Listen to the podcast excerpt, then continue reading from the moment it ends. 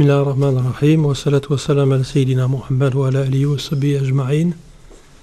Chers amis, cher public, donc je suis heureux de partager ce moment avec vous. Et comme je le dis à chaque fois, n'est-ce pas, nous sommes là pour partager un instant, et je ne suis pas celui qui sait, et vous, ceux, ceux qui écoutez.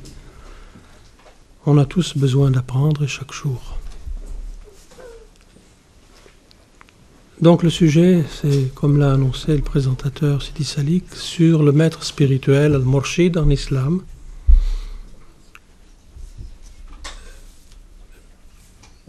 Parce que le contexte de l'islam, évidemment, est important pour préciser la fonction d'un guide spirituel. C'est un sujet dont je tiens à dire qu'il peut présenter un caractère polémique, et que généralement on n'aborde pas si facilement devant un public en tout cas. Mais en même temps, c'est un sujet qu'il faut traiter aujourd'hui parce que, peut-être parce que les maîtres sont rares justement. Et d'ailleurs, l'intérêt que j'ai à vous présenter cette, ce, ce thème, c'est... Euh, le fait que le, la voie vivante en islam et le maître spirituel ou le murshid, le guide, disons, est une réalité vivante. Et le, le soufisme lui-même est une réalité vo- vivante, ce qu'on appelle at-tasawuf. Et non pas seulement une science qui renvoie, une science spirituelle qui renvoie à un temps passé. D'ailleurs, la science du soufisme, le soufisme en tant que science, c'est ce qu'on appelle la science de l'unicité, ilm tawhid, qui est évidemment commun aussi bien à chaque musulman, à chaque croyant. Tout est fondé sur ce qu'on appelle la shahada, sur la ilaha illallah. Aussi bien les aspects extérieurs, qui sont, disons, représentés par la loi, par la charia, que les aspects intérieurs de la religion, qui sont représentés en effet par ce qu'on appelle la science du soufisme, ilm tasawuf. Entendu que le soufisme n'est pas seulement une science, la science c'est l'aspect théorique, mais qu'il est aussi une expérience, ce que les soufis ont appelé un goût, ad-dawr. Donc, lorsqu'on parle de science du soufisme, c'est un aspect qui est relatif à La, la, la connaissance théorique. Et dans les universités islamiques, dans les écoles, dans les madrasas, même les oulamas, c'est-à-dire ceux qui avaient affaire aux questions de fiqh, aux questions de, de jurisprudence, ou qui étaient destinés par leur fonction à interpréter la loi, c'est-à-dire à extraire par la voie de l'ijtihad des normes légales à partir des statuts coraniques, de ce qu'on appelle les hakam sharia, ces gens-là aussi recevaient un enseignement dans le soufisme. Au Maroc, beaucoup de ulama en témoignent, à diverses époques. Alors je vous disais que ce qui est important, c'est que cette réalité du tasawuf, du soufisme et du maître est une réalité vivante. Et ça, ça s'appuie sur un nombre de traditions considérables qu'on trouve dans un des sahihs, dans un des recueils de hadiths de Muslim, et en particulier au chapitre qui traite de ce qu'on appelle l'heure, ilm sa'a, c'est-à-dire les, les événements ou les signes des temps, temps annonciateur du jugement, ce qu'on appelle le qiyama. Donc il y a un certain nombre de hadiths qui répondent à une objection souvent faite, à savoir que oh, le soufisme ou les maîtres spirituels, c'était autrefois, ça n'existe plus, on entend ça. Or cette tradition dit « La tazalu taifatun minan ummati al-dhahirina al-haqqi hatta taqumus sa'a » c'est-à-dire, selon une version, un groupe de ma communauté ne cessera d'être dans la vérité au Maghreb, jusqu'à ce que vienne l'heure. Alors il y a plusieurs versions, une bonne dizaine, qui sont rapportés de ce hadith. Certains hadiths, vous savez, ont plusieurs versions. Et dans certaines versions, il y a la mention du Maghreb, et dans d'autres, non.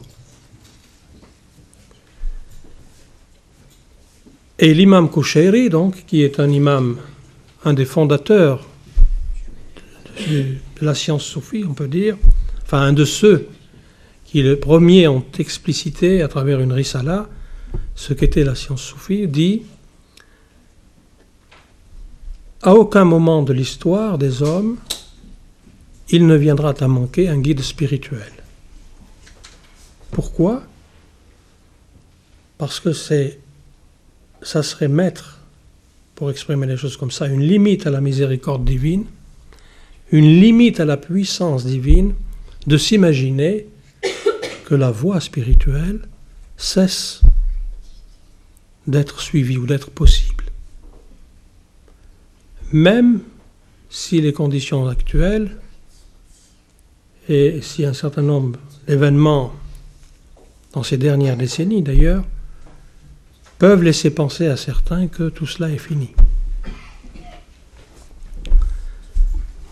Donc ça, c'est très important.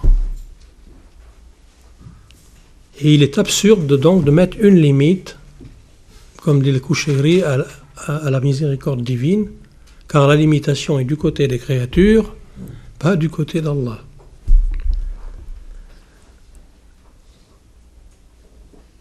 Donc je vous disais que le tasawuf, science du tawhid, tawhid sur lequel se fonde tout en islam, à la fois les, toutes les modalités, de, les modalités pratiques, mais aussi toutes les modalités spirituelles,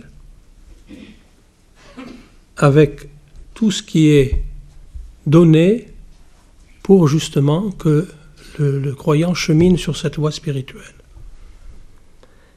Et la loi, si vous voulez, la loi qu'on appelle charia, dont on parle tant et qui fait tant débat, et qui malheureusement n'est pas tout à fait comprise, la loi elle-même a pour vocation fondamentale de guider le croyant sur cette voie spirituelle.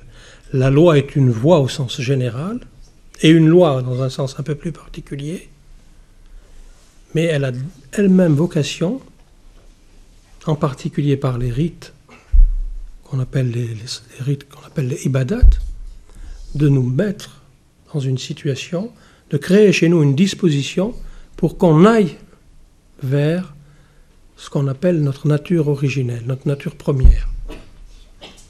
La fonction même des, des, des rites en islam, comme dans d'autres traditions, c'est ça, c'est de créer cette disposition, de créer là une mise en conformité, si je puis dire, à ce qui est notre fitra, notre nature originelle.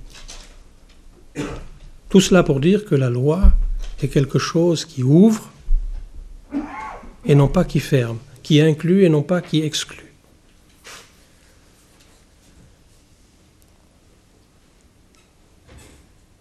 La voie vivante, donc, je, la, la voie, je, revenons-en à la voie, la voie spirituelle qu'on appelle tariqa, est extérieurement, on dit, conformité à la loi, à la charia, et intérieurement, conformité au modèle prophétique.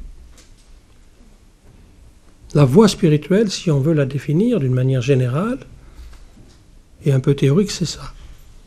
Conformité extérieure à la loi, à la charia, et conformité intérieure au modèle pro- prophétique, qui de fait, en tant qu'envoyé de Dieu, est le premier guide spirituel, le premier guide de la communauté.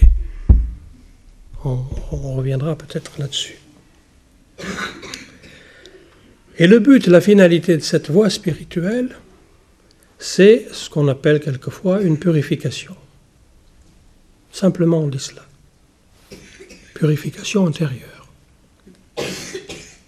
En arabe, les soufis ont toujours dit que la voie c'était Taskiyan, Taskiyan nufus, ou Tasliya al-Kulub, c'est-à-dire la purification des âmes et l'illumination, si vous voulez, des cœurs.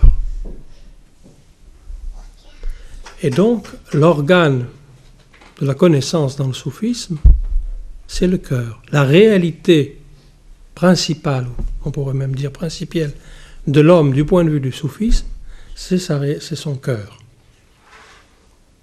qui est une réalité définie comme une réalité subtile. C'est tout. Et il y a derrière une science immense. Et c'est ce cœur qu'il faut purifier. Et c'est cette purification qui constitue en elle-même le cheminement et, et la réalisation spirituelle. Mais on reviendra là-dessus. Et une chose qui est très importante, c'est de comprendre et de dire que toute chose dans l'univers a un cœur. Il n'y a aucune chose qui soit dépourvue de cœur. Même le Coran. Likulli shay qalb wa qalb al-Quran yasin. Et ainsi de suite. Il y a un tas de paroles comme ça qui, qui viennent. Cette purification de la voix, si on voulait l'exprimer, je veux l'exprimer par un, un, un vers, une poésie, un vers d'une poésie, qui dit « Cherches-tu Laïla alors qu'elle est manifeste en toi? Tu la tiens pour autre et pourtant elle est en toi. Elle n'est autre que toi. » Ça, c'est une, un verset, une poésie soufie. Ceci fait allusion au fait que la purification, c'est en fait un dépouillement. Dépouillement de quoi? Des savoirs, des habitudes mentales, des habitudes mentales ou pas qui sont mauvaises, et de tout ce qui concerne les maux qui affectent l'âme, c'est-à-dire les vices, la cupidité, la jalousie, la... et cetera. Et le terme même de cette purification, c'est un état bien particulier qui est ce qu'on appelle l'état de la oboudiya, de la servitude. C'est seulement l'état de servitude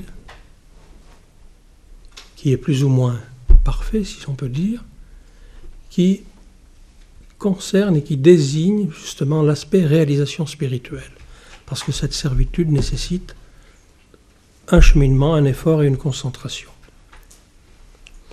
La question de la servitude, on peut la préciser en utilisant aussi un hadith qui est célèbre, qui est un hadith des Qudsi, où l'ange Gabriel apparaît et demande à Mohammed, le prophète, sallallahu alayhi wa sallam, s'il veut être un nabiyyan abdan, un prophète serviteur, ou un nabiyyan, un, un prophète roi, malikan, comme Salomon, par exemple. Et le prophète, inspiré, dit qu'il veut être un nabiyyan abdan, un prophète serviteur. Donc, en tant que modèle, il est le modèle de la servitude, la servitude désignant, dans ce cas précis, non pas seulement un aspect, enfin une, une conduite extérieure, le fait de se mettre au service, mais en même temps, le degré spirituel, le maqam, si vous voulez, qui va avec cette attitude extérieure.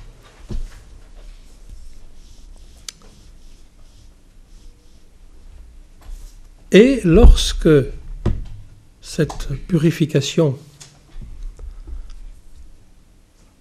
disons plutôt plus exactement, c'est au terme, si encore une fois on peut assigner un terme à une voie spirituelle, parce qu'elle n'en a pas véritablement, mais c'est, disons pour parler simplement, c'est au terme en fait de cette purification que se lève Laïla.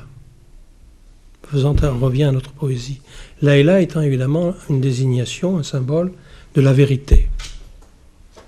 La vérité qui est dans les poésies, souvent symbolisée par Laïla, qui se lève dans le cœur du croyant, ou du cheminant, ou du mutasawif, se lève comme le soleil se lève physiquement à l'horizon. Alors avant de passer directement parler du maître et de sa fonction, de son rôle, je voudrais simplement vous dire, vous citer un verset qui résume à la fois ce que j'ai dit et ce qui vient. C'est un, ce verset coranique dit Ya ayyuhallazina amanu taqullah wabtaru ilayhi al-wasila wajahidu fi sabilihi la'akum tuflihun. C'est-à-dire, ô les croyants, craignez Dieu et cherchez un moyen d'accéder à lui et combattez dans sa voie, peut-être vous serez gagnants. Dans ce verset, ou plus exactement, ce verset indique les conditions qui sont incontournables et nécessaires pour suivre une voie spirituelle. Premièrement, il y a le taqwa, craignez Dieu, la taqwa. On ne va pas développer, parce que c'est, c'est suffisamment clair à mon avis. Deuxièmement, wabtaru ilahil wasila, et chercher pour aller vers Dieu un moyen, un wasila. C'est quelque chose qui va vous lier, qui va vous permettre d'arriver, littéralement. Troisièmement, il y a l'indication de combattre dans le chemin, dans, dans la voie précisément, ou dans le chemin d'Allah, si vous voulez, le jihad. Ce jihad, évidemment, c'est le jihad nafs, le jihad contre l'âme, contre les passions de l'âme, et cetera. Donc la, la taqwa elle-même, taqullah, est caractérisée dans le Coran par une expression qu'on appelle libas taqwa. C'est revêtir le vêtement de la piété. Ça veut dire, et ça fait allusion à un engagement en acte et en esprit qui est infaillible, qui est avec une détermination forte. Comme dans tout projet, si on veut aller réussir, il faut une détermination forte, une intention, une motivation forte. Ensuite, la deuxième condition, c'est de chercher le wasila. On peut traduire ça par chercher le maître. Ce qu'on appelle au Maroc, par exemple, le moulwakt, c'est-à-dire le, le seigneur, littéralement, du temps. On verra, on parlera de ça après. Et enfin, la troisième condition, c'est de lutter sous la direction de ce maître pour aller vers Allah. Entendu que la fin, de la, la verset, la fin du verset « La'allakum tuflihun » que vous serez gagnant. Peut-être serez-vous gagnant. Le peut-être n'introduit aucune incertitude en arabe. « La'allakum » aucune incertitude.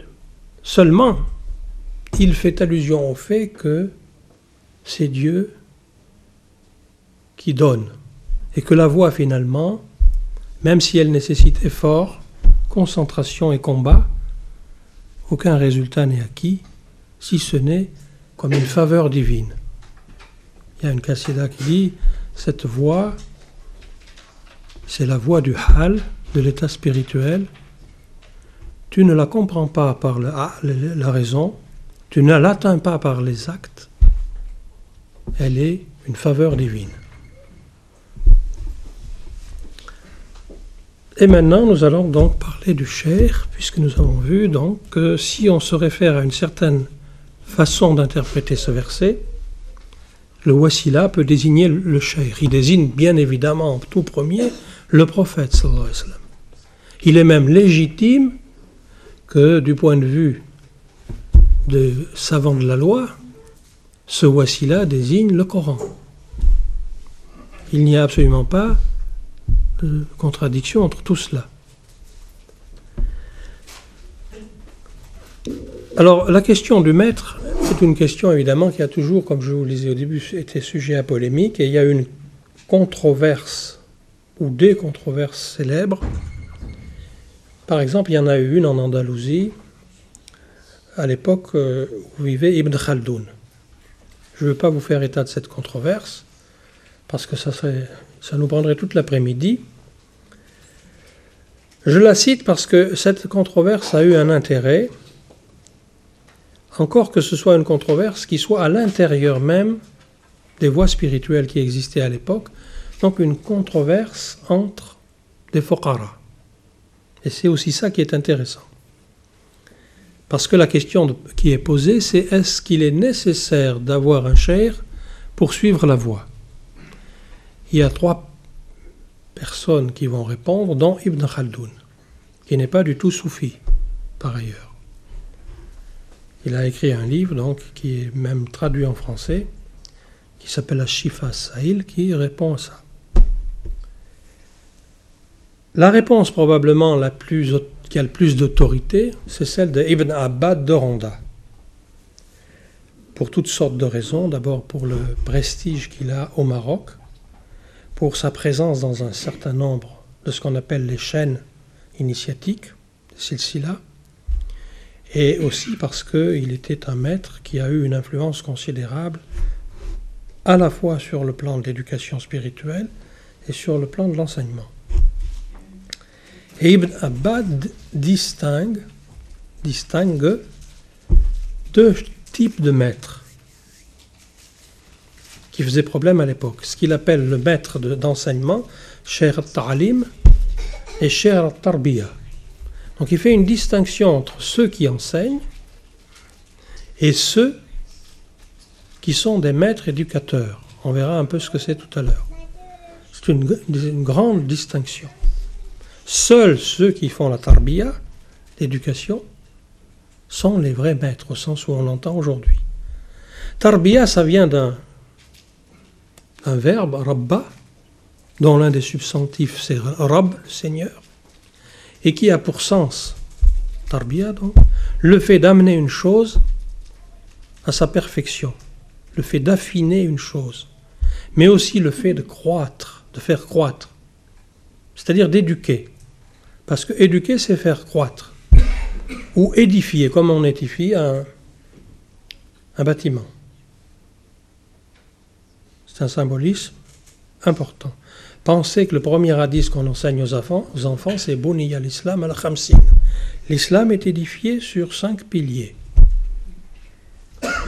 Et éduquer un homme, c'est l'édifier.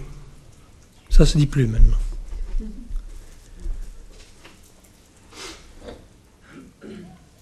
Et donc ce, ce cher de Tarbiya, c'est lui et lui seul qui a véritablement les clés de la connaissance. Et la vraie science n'est pas dans les livres, elle n'est même peut-être pas dans l'enseignement verbal, mais elle est dans la poitrine des hommes. Ça, c'est répété sous bien des aspects. Pourquoi ? Parce que cette vraie science est une science qu'on appelle mukashafa, ilm al-mukashafa. C'est-à-dire une science du dévoilement, et qui se traduit à l'extérieur par une ilm al-mu'amalat, c'est-à-dire une science du comportement. C'est ce qu'on appelle dans le hadith al-hisan. Al-hisan, c'est le degré du tasawuf. Et donc, c'est dans la poitrine des hommes que se trouvent les sciences. Bistami disait par provocation aux gens qui étaient venus le voir, vous avez pris votre science des données littérales comme un mort la prend d'un mort. Quant à nous, nous avons pris notre science du vivant qui ne meurt jamais. Et c'est là où la nécessité du maître s'affirme, c'est-à-dire qu'on peut apprendre le tasawuf d'un point de vue théorique, mais si on veut faire l'expérience de cette voie, il faut suivre le maître. Il faut absolument un guide.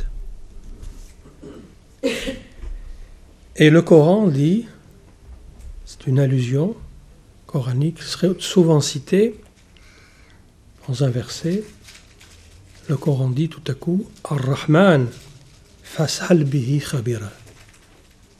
Quant au miséricordieux, qui désigne Allah, si vous voulez le connaître, adressez-vous à celui qui connaît, à l'expert, on dit, dans le langage moderne.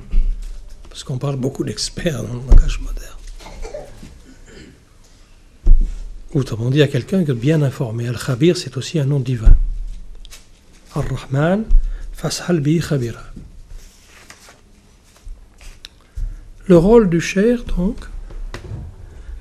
en tant que maître spirituel, ce qu'on appelle murshid ou guide, il faut un peu l'expliciter, parce que ces rôles sont multiples, ce que je vais, dont je vous parle maintenant. Entendu que ce qu'on a dit implique, je le répète pour la troisième fois, qu'il nécessairement il faut trouver le maître et le, donc le chercher. C'était un devoir pour ceux qui ont besoin d'approfondir, qui ont besoin qui ont cette quête spirituelle, qui les amène à chercher une voie, leur devoir, ils le considéraient comme tel d'ailleurs, c'était de partir en quête d'un maître. Ils pouvaient faire des, des milliers de kilomètres.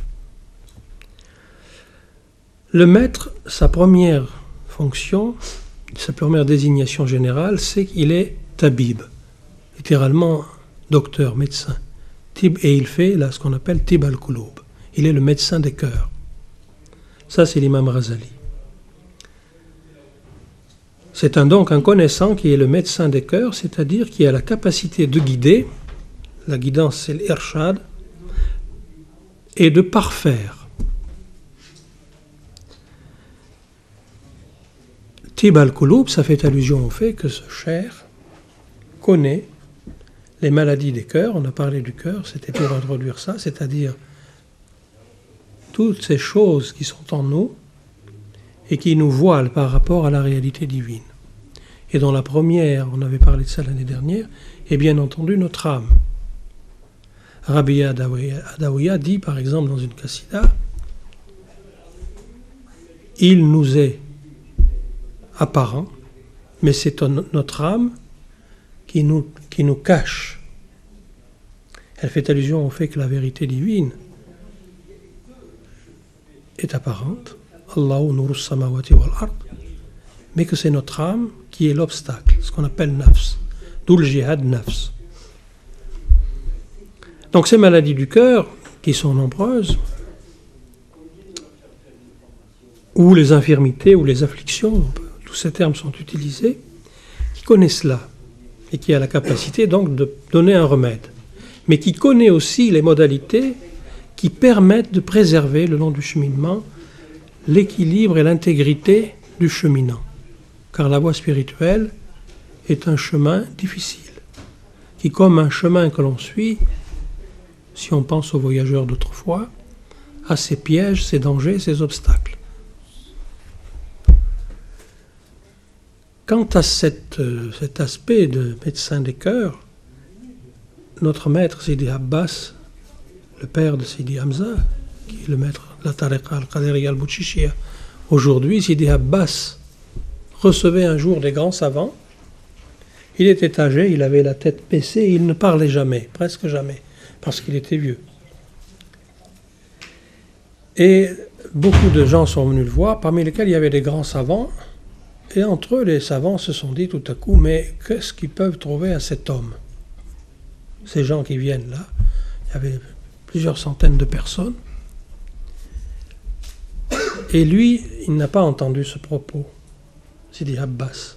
Néanmoins, il a levé la tête à ce moment-là, et il leur a dit, il s'est adressé, il leur a dit à eux directement, « Dawal Qulub, j'ai le remède des cœurs. » Sans qu'ils en, entendent leurs propos. « J'ai le remède de la guérison des cœurs. » Et cette guérison des cœurs n'est pas une chose qu'il faut comprendre comme quelque chose d'exceptionnel, n'est-ce pas? Comme des, une phénoménologie, non.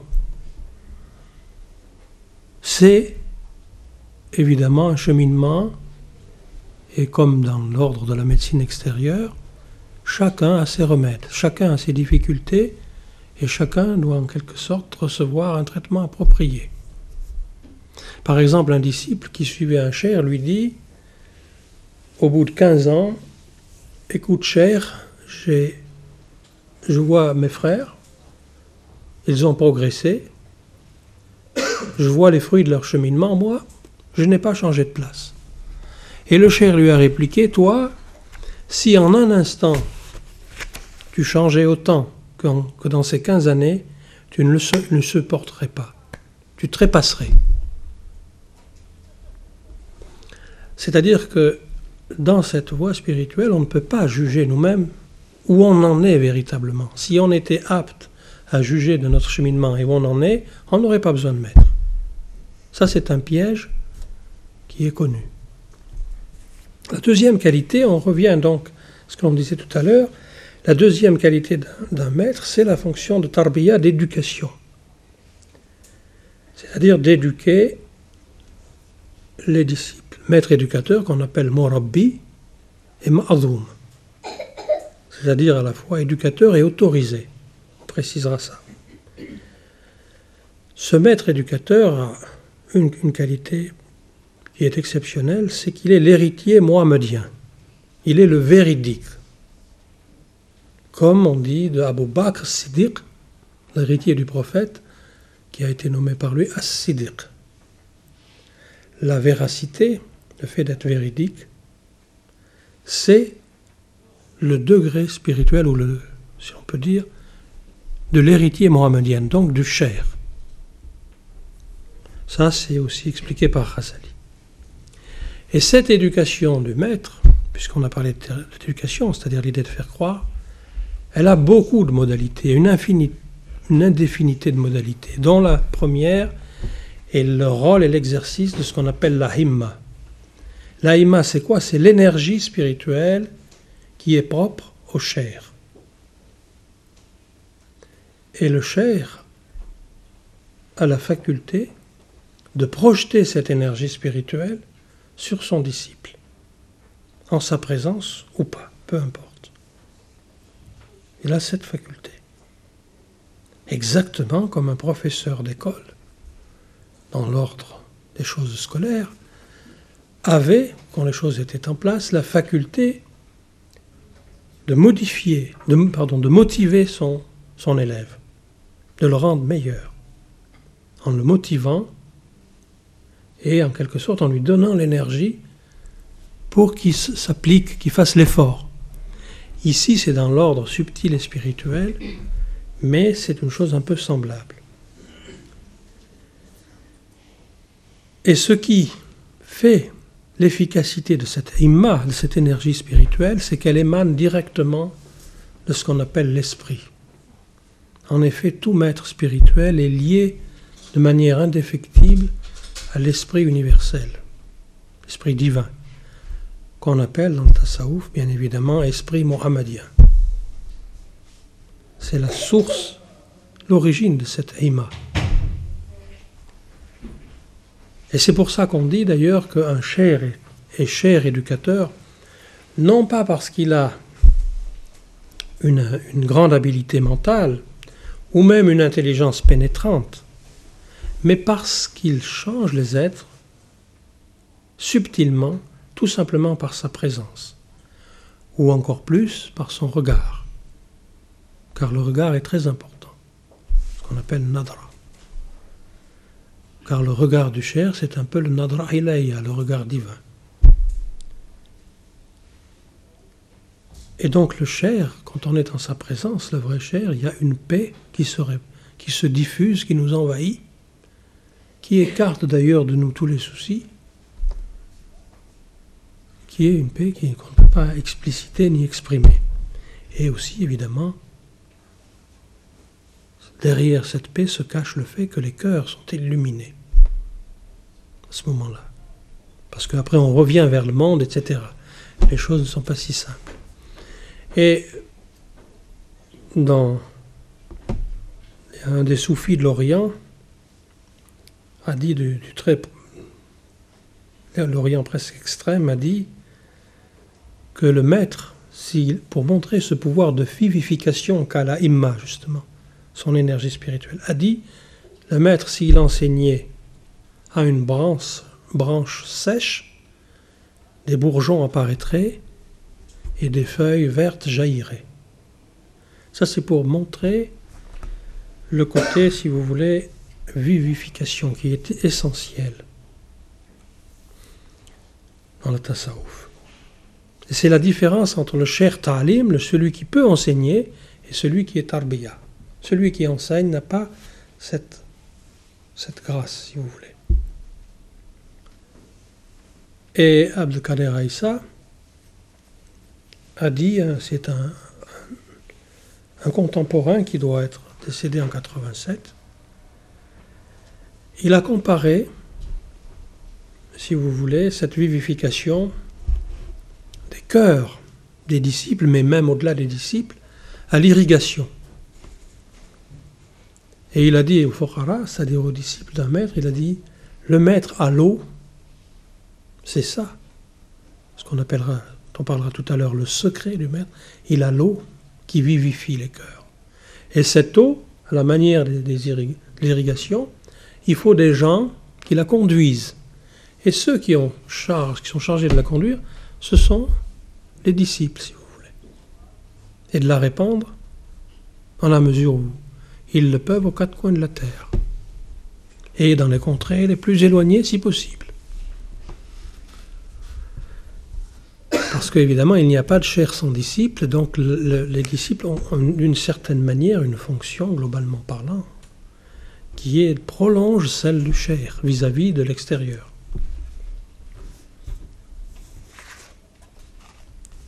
Donc on va maintenant parler d'un autre aspect, puisque là je dis que des aspects, hein, qui, qui est l'aspect de la relation du maître et du disciple.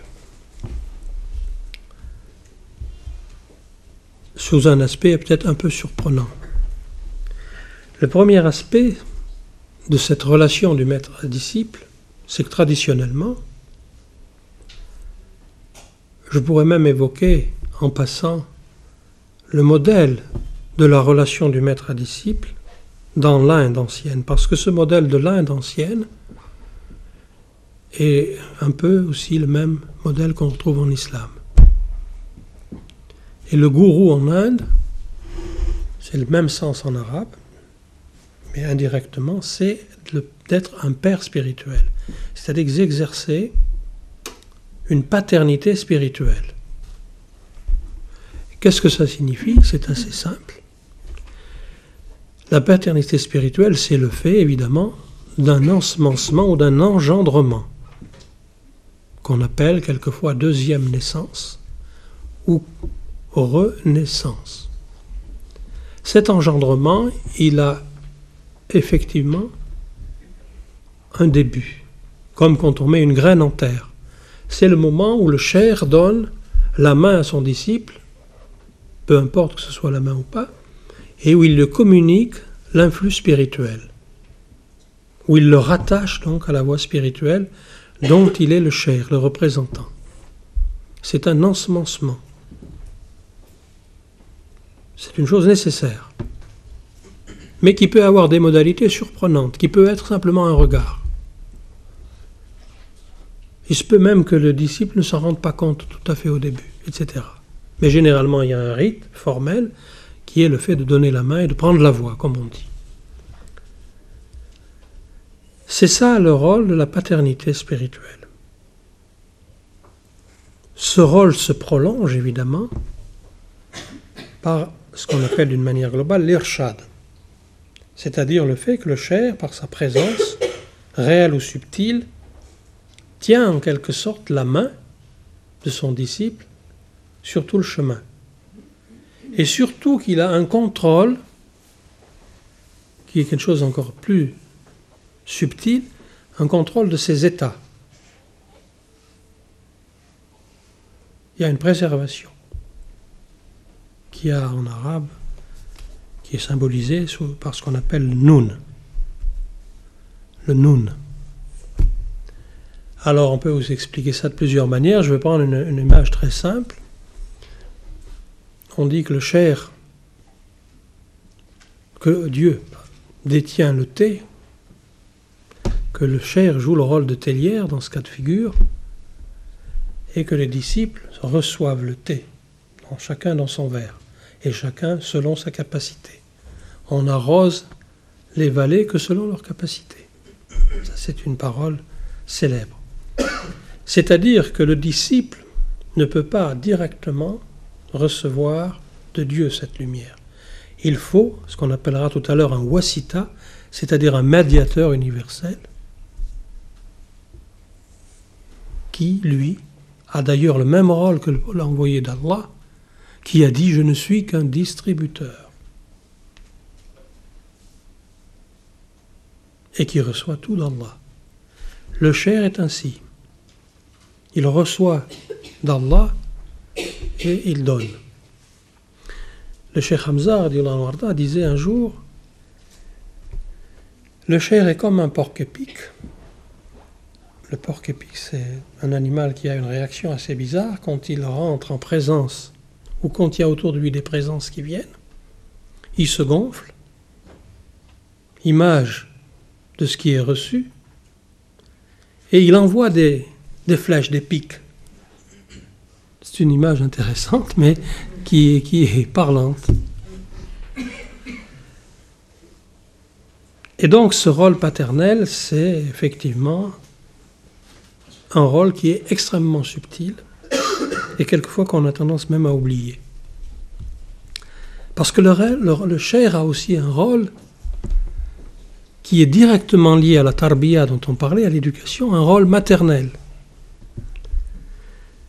Chez de nombreux auteurs, en effet, la tarbiya, le fait d'éduquer, c'est une fonction natu- maternelle parce que ce fait d'éduquer est comparé à un allaitement. Ça, c'est très courant. Que le disciple reçoit de son shaykh. Ça touche à une question qui est connue dans les turuq, mais dont on parle peu, qui est la question de la rabita, du tawajou, de l'orientation. Disons que le shaykh joue ce rôle d'allaitement, rôle maternel. Il est comme une mère qui allaite son enfant. C'est aussi le sens, un sens dérivé du terme tarbiya. Et en même temps, cette tarbiya, c'est un sevrage de l'âme. Parce que ce lait qui alimente le disciple doit se substituer à tout ce dont le disciple, vers tout ce quoi il se tournait préalablement, si je puis dire, c'est-à-dire les choses du monde, le lait du monde, le lait qui est vicié. Et le shaykh dit toujours, il faut prendre mon lait, pas celui de quiconque. Personne d'autre que moi peut vous éduquer donc. Donc c'est aussi en même temps ce, cet allaitement un sevrage de l'âme, de ses penchants par rapport à ses penchants, ses habitudes, ses prédispositions naturelles à faire toutes sortes de choses. Et dans la Burda, dans une célèbre poésie, il est dit le, l'âme est semblable à un bébé, abandonné à lui-même, il voudrait téter jusqu'à l'adolescence. Mais si on le, si on le sèvre, le mot fitam, fitam, sevré, il renonce. Et ce sevrage, dans les deux sens, est lié à des, à des pratiques institutionnelles, plus ou moins institutionnalisées dans le soufisme, dont l'une est la khalwa, la retraite spirituelle, qui est là manifestement une pratique où on s'isole dans, une, dans la nature autrefois ou dans une cellule et on coupe toute relation avec le monde autant que possible. Et ces khalwa peuvent durer un certain nombre de jours, sept, neuf, vingt-huit, et cetera, ou plus, quarante jours. Ça, c'est un sevrage aussi. Sevrage de l'âme. Un jour, quand le shaykh était jeune, à une époque où il avait une pratique très avancée dans la voie spirituelle, il avait passé une nuit comme ça, et dans la nuit, il avait eu une, un manam, un, une, un songe, où il voyait à côté de lui une, une grosse femme, toute noire, qui était liée avec des cordes. Elle ne pouvait absolument ni parler, ni bouger. Il était un peu étonné, donc il a dit ça à son shaykh, à Sidi Boumdien. Et Sidi Boumdien lui a dit, ce songe t'annonce que désormais ton âme sera comme la vieille dame en noir, comme la vieille femme, elle sera liée. Elle ne pourra plus bouger, ni s'exprimer, et cetera. Elle est un peu, elle est morte si vous voulez.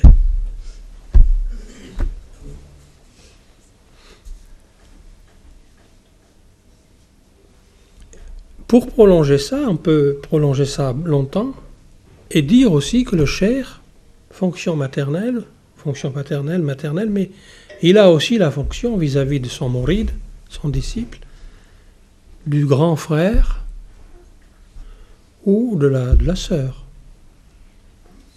Parce que le shaykh, si vous voulez, de vis-à-vis de son disciple, se positionne toujours d'une certaine façon.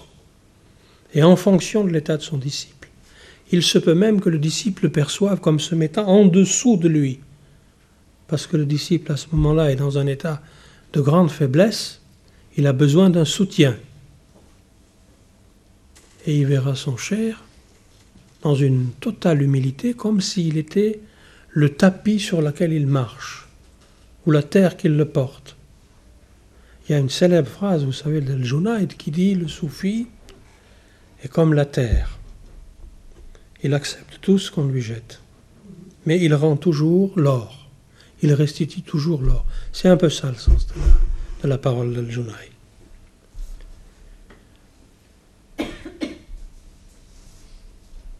Alors tous ces aspects que je viens de parler, aspects, enfin fonction maternelle, ce sont tout cela autant d'aspects de la guidance spirituelle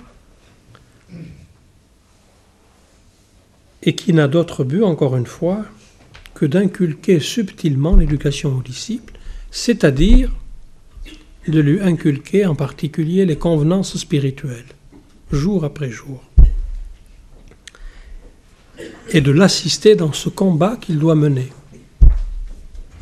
Là, on n'en parlera pas, mais le combat lui-même a son moyen spécifique, qui est le zikr, qui est donné, remis par le maître aux disciples. Le zikr. Et par rapport à la fonction dont on parlait tout à l'heure de vivification, beaucoup de gens peuvent transmettre des formules qui viennent du Coran, généralement, des noms divins à prononcer. Beaucoup de gens peuvent vous les prononcer. transmettre, mais attention, il faut qu'ils soient autorisés, il faut qu'ils soient des maîtres. Sinon, ça n'aura pas d'effet. Ce qui se transmet dans la voie, dans ce domaine, c'est toujours les mêmes choses. Mais ce qui fait hein, qu'une personne est un maître, c'est que ces choses, c'est-à-dire ces askar, ces aurad, ont tout à coup un pouvoir opératif. Ils soignent le cœur, si vous voulez. Et c'est pour ça que ça requiert un contrôle, une discipline, un effort, une concentration, tout ce que vous voulez. J'ai parlé de convenances spirituelles. Les convenances spirituelles, c'est un petit peu dans le chemin de la voie, comme la carte routière ou le G P S. Si on n'a pas de carte routière ou de G P S, on se perd. Si les convenances spirituelles, c'est ça. Si vous, si vous ne, on ne vous transmet pas jour après jour, subtilement, ces convenances, vous allez vous perdre. Parce que dans la voie spirituelle, on est en compagnie d'Allah et on ne peut pas se conduire n'importe comment. Entendu que la miséricorde est toujours là et qu'elle couvre. La miséricorde couvre, c'est-à-dire elle cache, elle efface. Et ça, c'est une grâce immense. Et le modèle, si vous voulez, de ce, de ce, de ce modèle d'éducation ou de compagnonnage, c'est en effet le modèle du prophète, sallallahu alayhi wa sallam, avec les compagnons, qui est resté avec ses compagnons, qui au fil du temps se sont évidemment devenus de plus en plus nombreux, pendant vingt-trois ans. Et donc, ce qui est très important à cet égard, c'est la sira, la vie du prophète, sira de Nabawi, parce qu'à travers cette sira, on peut déjà percevoir un certain nombre de choses qui touchent justement à l'éducation spirituelle, à ses convenances, ce qu'on appelle adab en arabe. Et Abdelkader Jilani d'ailleurs dit « Celui qui est en compagnie du maître, du Moulwaqt, est en compagnie du Seigneur, de Dieu. » Et cette compagnie, elle est encore une fois, comme toute chose, dans le soufisme, fondée et appuyée par le Coran et la Sunna. En effet, il y a un verset du Coran qui dit « Ya ayyuhallazina amanu taqullah wa kunu ma'as sadiqin » Oh les croyants, craignez Dieu, toujours la taqwa, et fréquentez les sadiqines, les véridiques. Les véridiques, ce sont les, en premier lieu les, les saints, les sheikhs, si vous voulez, les guides. Donc elle est prescrite. Pourquoi ? Parce que cette compagnie spirituelle, donc, telle qu'on la voit se développer à travers la Sira,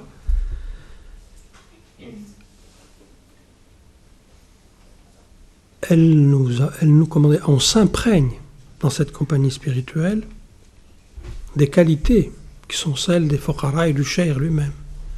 Et on s'éloigne, on coupe petit à petit avec nos tendances naturelles, c'est-à-dire celles de l'âme. An-nafs, l'âme. On va dire ce que c'est en un mot. Le, la meilleure définition, si, si définition il y a, mais en un seul mot. Sidi Mouhidine a dit, Ibn Arabi, le, la conviction chez les gens du tasawuf, c'est que l'âme, c'est les mauvaises pensées. Là, on arrive à quelque chose de précis. C'est quoi l'âme ? Les mauvaises pensées. C'est ni plus ni moins pour lui. Ce qu'il appelle khatir mazmouma, ou khawatir pluriel. Les mauvaises pensées qui, qui envahissent, qui nous envahissent, comme les nuages passent dans le ciel, et sur lesquels on n'a pas de, de, de, de prise. Là aussi, le cher lui-même, à travers cette compagnie dont on parle, petit à petit nous dégage de ces mauvaises pensées. Et on peut constater, beaucoup l'expérimentent, que quand on est en présence du maître, les mauvaises pensées sont tout à coup absentes. Ça, c'est une chose très importante. Et c'est une chose, bien évidemment, qu'on pourrait presque dire agréable au premier abord. Évidemment, ces mauvaises pensées peuvent revenir. Il faut bien qu'elles reviennent. C'est ça aussi l'épreuve. Mais on ne peut pas vraiment lutter contre. Dans certains cas, même si on essaie de lutter contre, on les renforce. Comme un petit peu dans les arts martiaux. Si on lutte contre quelque chose, on renforce cette chose.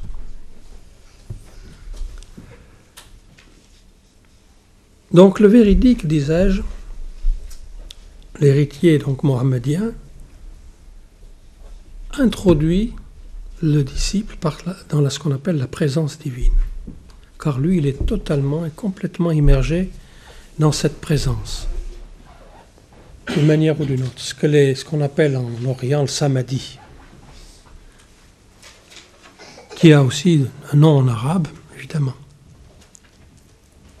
Et ce véridique, donc, je vais de la donner un autre aspect, encore de la fonction qui est essentielle, mais plus difficile à saisir et qui crée encore plus polémique, c'est que ce, ce véridique, dont je disais tout à l'heure que l'esprit était toujours lié à l'esprit divin, peut être perçu comme un médiateur, médiateur universel. Le, te, le terme qui traduit médiateur, c'est al-wasita. Le cheikh Hamza dit Tawaju ila al-wasita, wa al-wasita wahda. Tawaju vers le wasita, c'est-à-dire vers ce médiateur, et il se désigne, et le médiateur est unique. Le médiateur est unique. Alors cette histoire de wasita a soulevé des polémiques dans la littérature.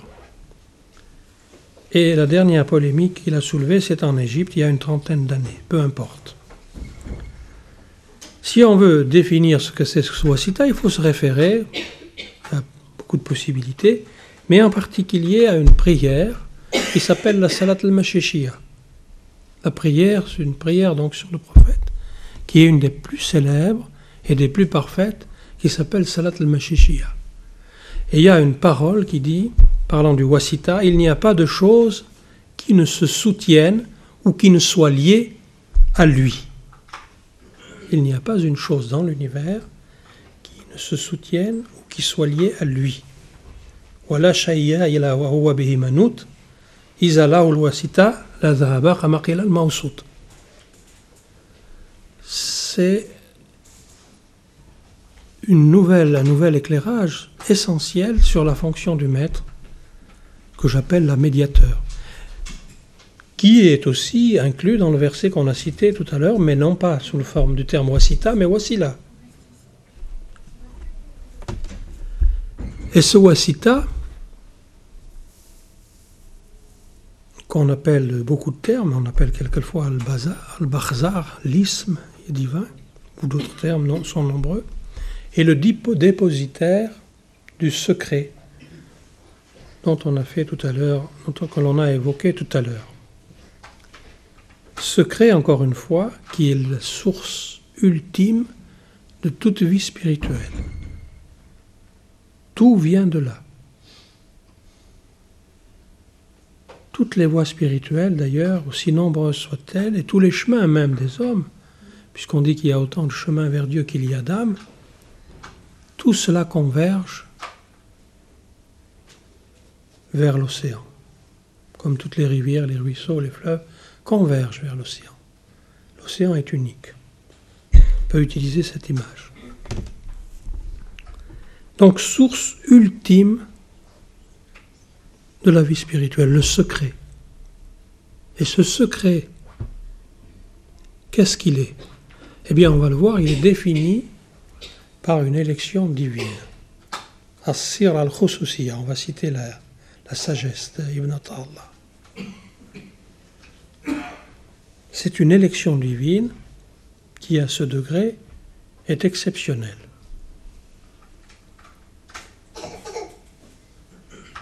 Néanmoins, ce secret ne peut être donné que par l'autorisation, par autorisation d'Allah et de son prophète. Il faut qu'on parle de cet aspect pendant quelques secondes. C'est-à-dire qu'aucun maître n'est maître s'il n'a reçu ce dépôt, mais avec ce dépôt, l'autorisation qui lui est liée, ce qu'on appelle le idn. Sinon, il ne peut pas diffuser, distribuer cette eau. Et il y a, il faut le savoir, des gens dont la spiritualité est considérable, des degrés inimaginables, mais qui sont cachés par Allah, et qui ne donnent pas De, de, qui n'engendrent rien, qui sont comme une terre stérile. Et ceci relève du choix d'Allah et de l'autorisation de Dieu. Et on connaît dans la littérature de ces hommes qui n'ont laissé rien. On dit que Dieu est jaloux de leur état spirituel. Ne prenez pas ça de manière scandaleuse, il faut essayer de comprendre. Alors il les occulte au monde.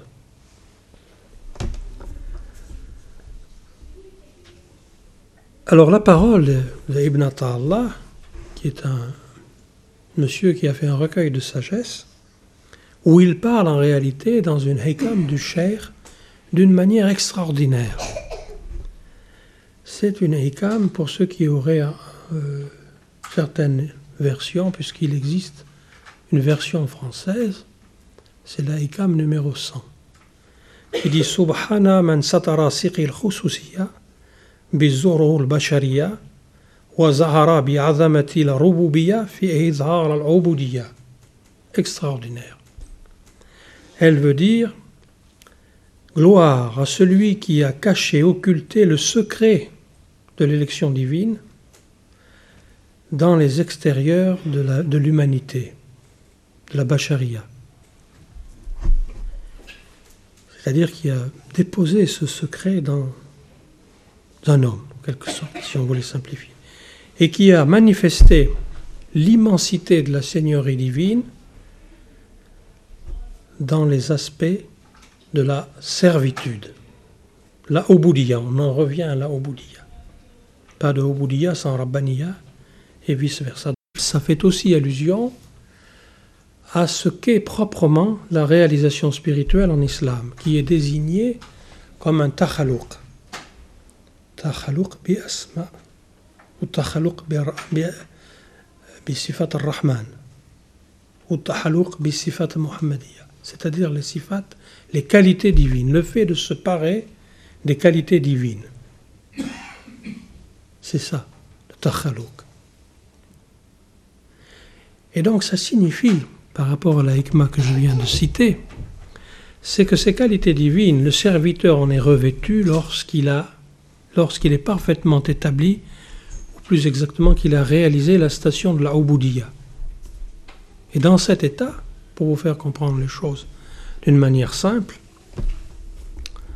ça veut dire que le mensonge est effacé ou revêtu par la véracité, l'hypocrisie par la sincérité,